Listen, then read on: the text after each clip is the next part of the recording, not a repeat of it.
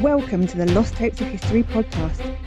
You're about to eavesdrop on the first 10 minutes of a private conversation between a Tudor personality and, frankly, someone just trying to do their job. The date is 30th of May 1593 and Queen Elizabeth is on the throne. Marlowe is on his way to the house of Eleanor Bull in Deptford, but he's running late, so he flags down a taxi.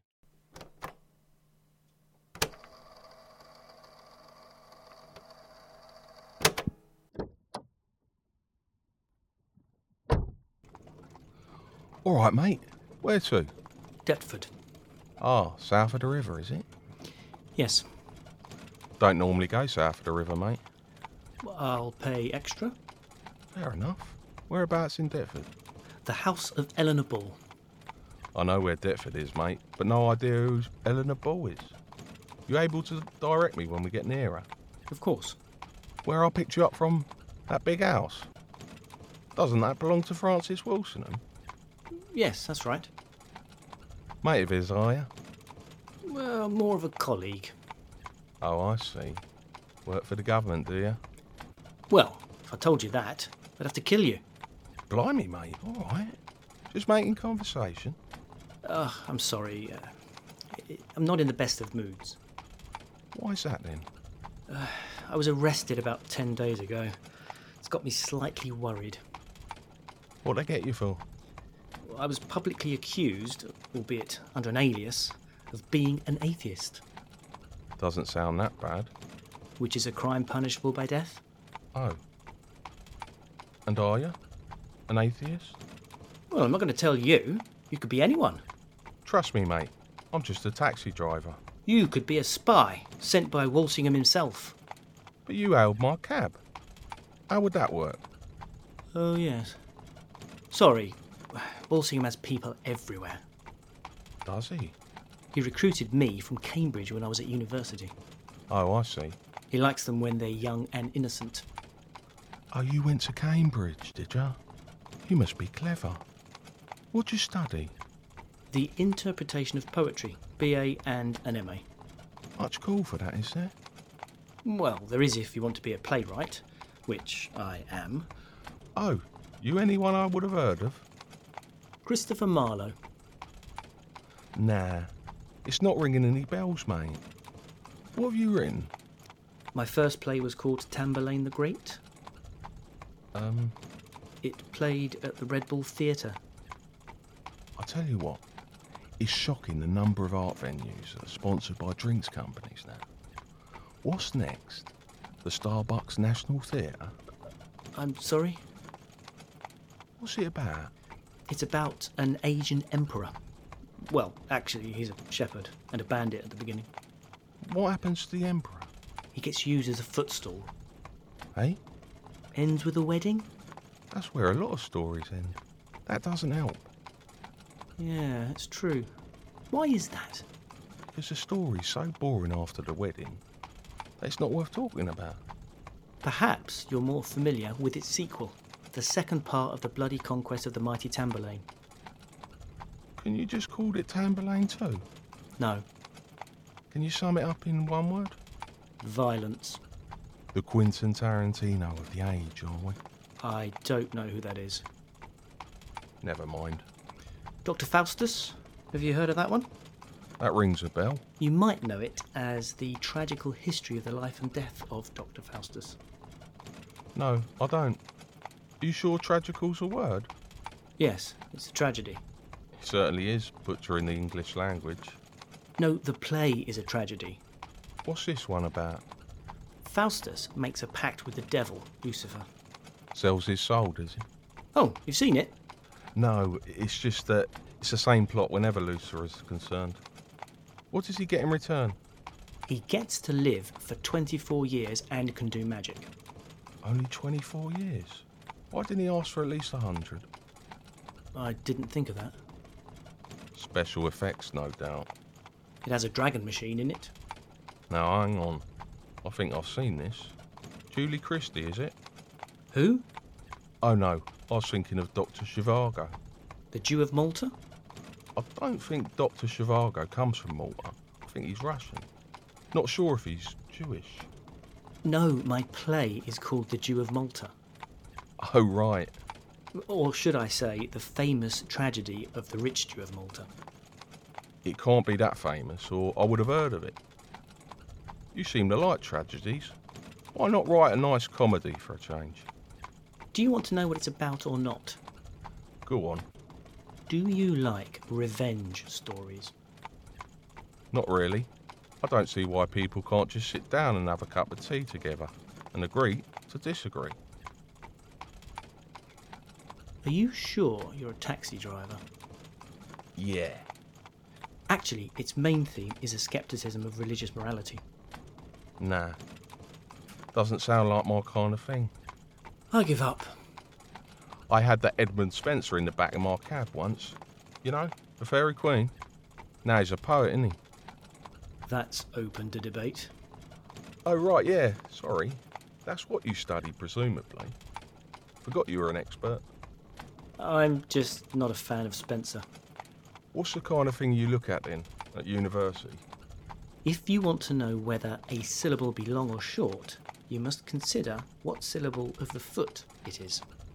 Right. If you want to know the reasons why it is long or short, you must observe what syllable of the word it is. Yeah. I didn't go to university. Quite glad now. Six years I was there. Still didn't end up with a respectable place in society. What do you mean? The lowest species of literary life is the popular playwright. Is it? Proper writers don't go anywhere near acting companies. What do they do then? They have patrons who pay them money. Is that it? Their only source of income?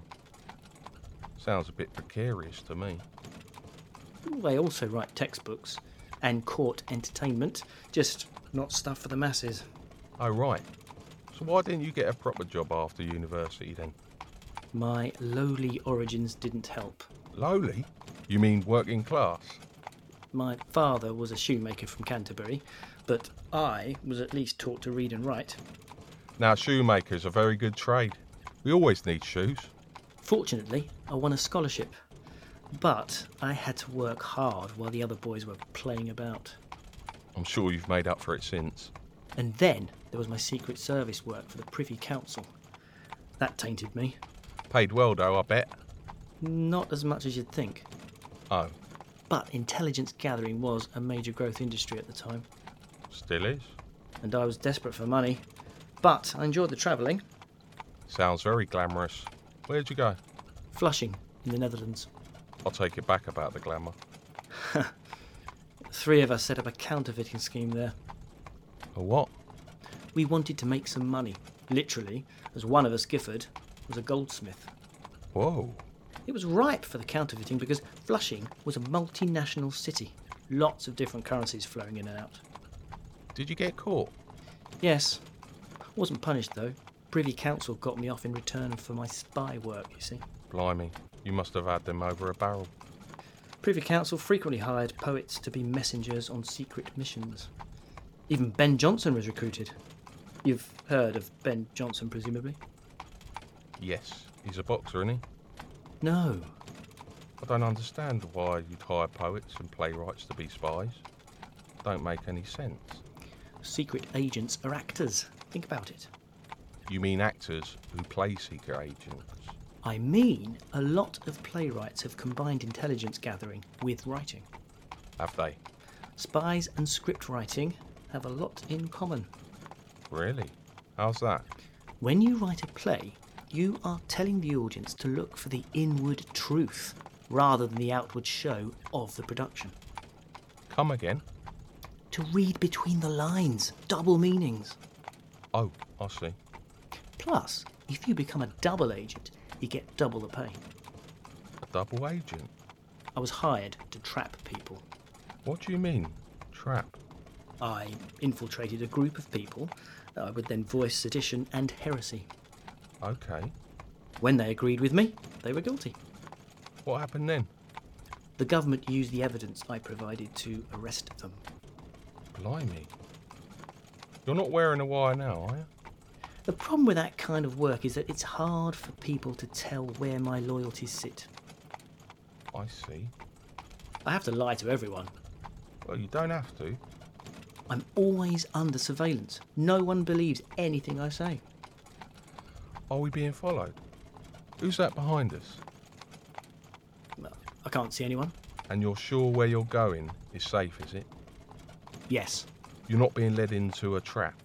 I am meeting my companions there Robert Poley, Nicholas Skerris, and Ingram Fritzer. They won't let anything happen to me. Boys' night, eh? I only consort with boys. I mean men. All right, I get you. Fair enough.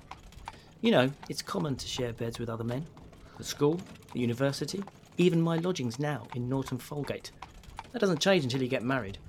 And even then, not necessarily. Norton Folgate. That's North London, isn't it? What's it like? It has everything you need for a life in London taverns, gaming houses, bowling alleys, archery fields, and most importantly, theatres. Sounds a bit dodgy to me. Not at all. My neighbours are other creatives. Like who? James Burbage. You've heard of him, surely. Nah. Thomas Watson, the playwright. Nah. Richard Tarleton, the actor. Still no. John Allen, the actor. Oh, I've heard of John Allen and his brother Edward. Oh, we are very close. They got me in with Lord Admiral Howard. Ah, yes, the Admiral's men. Thomas Watson, on the other hand, got me arrested on suspicion of murder. What? This thug called Bradley, he had an issue with Watson and started a duel. Oh dear. Watson pierced him straight through the heart, but because I was with him at the time, I was arrested too. Oh, 13 days I was in Newgate before I was released. that's quite a criminal record you're building there, mate. Ask any justice of the peace around here, and the first thing that will spring to mind is that I am a violent street fighter. That doesn't say much for your plays. I just don't think people understand the themes of my plays, the social inequality. Who are you? Ken Loach? I have a strong attachment to stories about poverty. Poverty? Yes, social mobility, class animosity. Sure. And you earn how much as a playwright? A new play brings in six pounds. Whereas a parson earns £10 in a year. But sure, poverty. What are you getting at? Isn't there revenue sharing as well? We get all the income from the second performance. So when you say poverty, I didn't say I was poor myself. What? consider this class animosity in person. You could write another play about it. What's the matter now? You could call it Taxi Driver. Are you talking to me?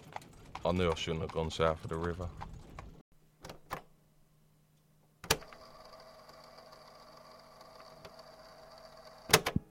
Next time, it's Bess of Hardwick and the estate agent. Does it have a conservatory? The Lost Tapes of History podcast is a since 79 production. If you've enjoyed it, please leave us a review and subscribe to get more episodes. To fact check what you've heard on this person, visit our website losttapesofhistory.co.uk. You can also follow us on Twitter at since79p and use the hashtag Lost Tapes of History.